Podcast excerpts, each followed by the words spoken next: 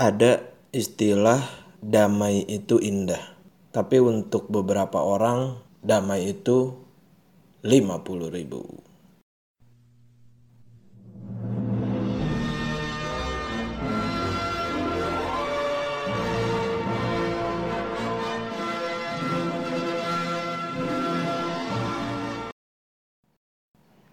Gue lagi sering denger kita semua saudara setelah terjadinya kerusuhan.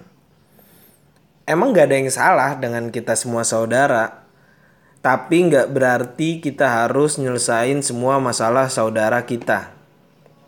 Gue pengen cerita, gue punya saudara dari adiknya kakek gue. Adiknya kakek gue itu tahun 70-an kerja di salah satu kantor berita yang dibredel pemerintah saat itu. Kemudian saat itu adiknya kakek gue yang selanjutnya bakal gue bilang oma gue dapat kesempatan ngeliput acara bulu tangkis di Australia. Kemudian saat event itu dia ditawarin buat kerja di kedubes Australia yang dia ambil karena situasi di negaranya yang gak kondusif buat balik lagi Singkat cerita, akhirnya oma gue akhirnya nikah di sana sampai punya anak cucu dan implikasinya ke kehidupan gue. Akhirnya gue punya saudara yang beda keluarga negaraan dengan gue. Itu aneh banget, men. Kemudian akhirnya beberapa tahun yang lalu gue punya kesempatan buat pergi ke negara itu ke Australia dengan tujuan jagain anak-anaknya tante gue yang lagi naik haji. Sumur umur gue nggak pernah ngobrol sama saudara gue yang ada di sana. Tapi ketika gue di sana, gue bener-bener disambut baik sama saudara gue. Kayak gitu ya, gue di sana dikenalin juga ini ya saudara-saudara gue lah.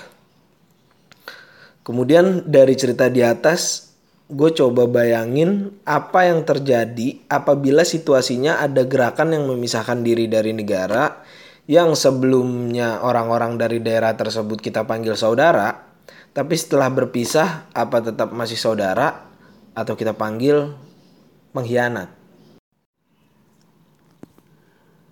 Ketika gue tinggal di tempat saudara gue, sebagian besar keluarga gue ngomong pakai bahasa Indonesia.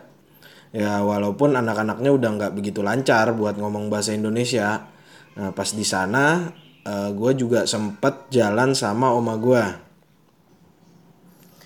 Dia cerita kalau dia masih ngikutin berita-berita di Indonesia. Dia bilang Indonesia sekarang tinggal di hati oma.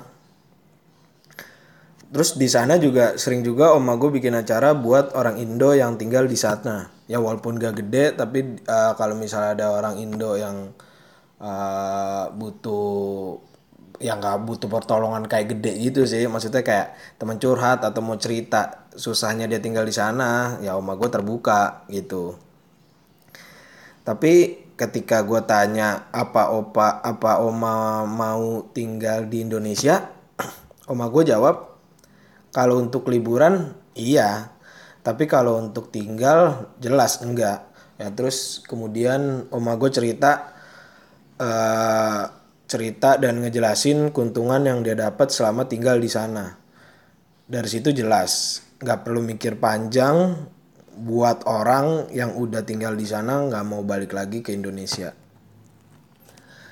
Terus beberapa hari ini juga gue ngikutin berita-berita kerusuhan dan komen-komennya.